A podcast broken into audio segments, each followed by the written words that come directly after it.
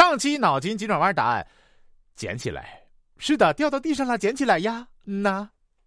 说这个一个县官啊，坐在公堂上，放了个屁，便问旁边的下属：“谁放的屁呀？这么臭？”手下人恭敬的禀告说：“哎，不是老爷放的，也不是小人放的，是狗放的。” 你这个答案还不如不说，我估计你要挨板子了。嗯，说这个有个手艺人呐，在郊外做生意。碰巧皇帝经过，头上的天平冠坏了，叫他修理。手艺人修好后，皇帝赏给他许多银两。手艺人很兴奋，回家时爬过一座山，见一只老虎躺着哼叫，伸着爪子。原来他爪子上啊戳进了一根大竹刺，他忙给老虎拔掉了竹刺，老虎就到林中衔来了一头鹿来报答他。手艺人回到家，得意地对妻子说。哎呦，我有两种特殊手艺，可以发大财了。于是他在大门上写了一行大字：“专门修补天平关，兼拔虎刺。”你媳妇儿没惊讶吗？我估计路过的人都会看你这个牌子。你这活一辈子就能干一次吧？说有个人呐，因偷牛而被逮捕示众。熟人问他：“你犯了什么罪啊？”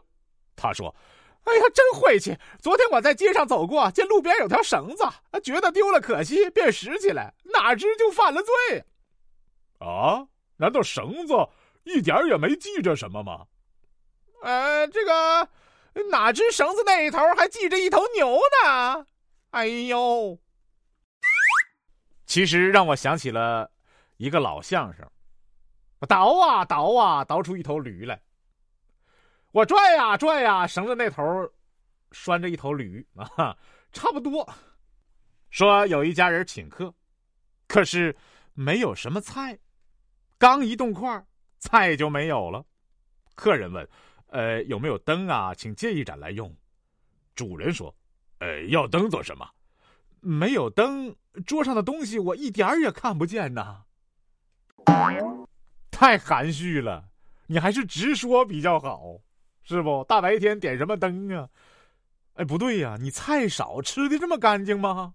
点灯都找不到了。哎呀，说这个张三和李四啊，一起拜访徐文长啊。徐文长就是明代的三大才子之一，徐渭、徐文长。啊，科普结束，咱们继续。张三呢，悄悄将徐文长拉到一边说。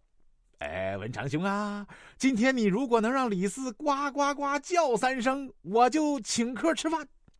徐文长笑着说：“哈哈哈，这件事太容易了。”徐文长把张三和李四带到一片西瓜地中，徐文长手指着瓜田，对李四说：“李兄啊，你看这一片葫芦长得多好啊！”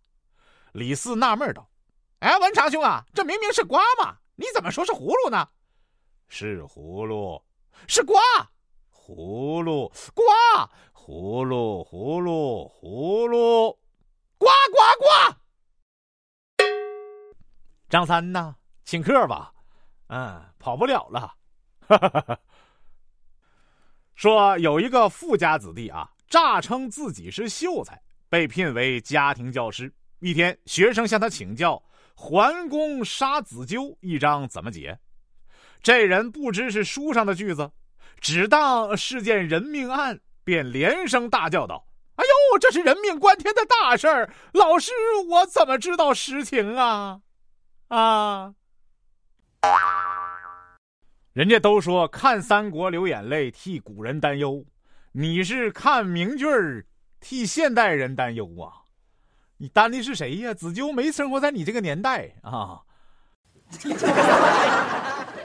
这科普一下啊，这个齐桓公杀子纠呢，其实是他的，相当于他兄弟吧，跟他抢夺这个王位的。然后，呃，管仲呢之前就辅佐这个子纠，射了这个齐桓公一箭嘛，齐桓公假死，然后齐桓公设计就把这个子纠给除掉了。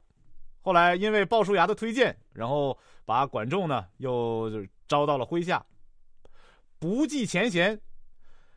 然后管仲辅佐他成为了春秋五霸第一霸，啊，春春秋五霸之一啊。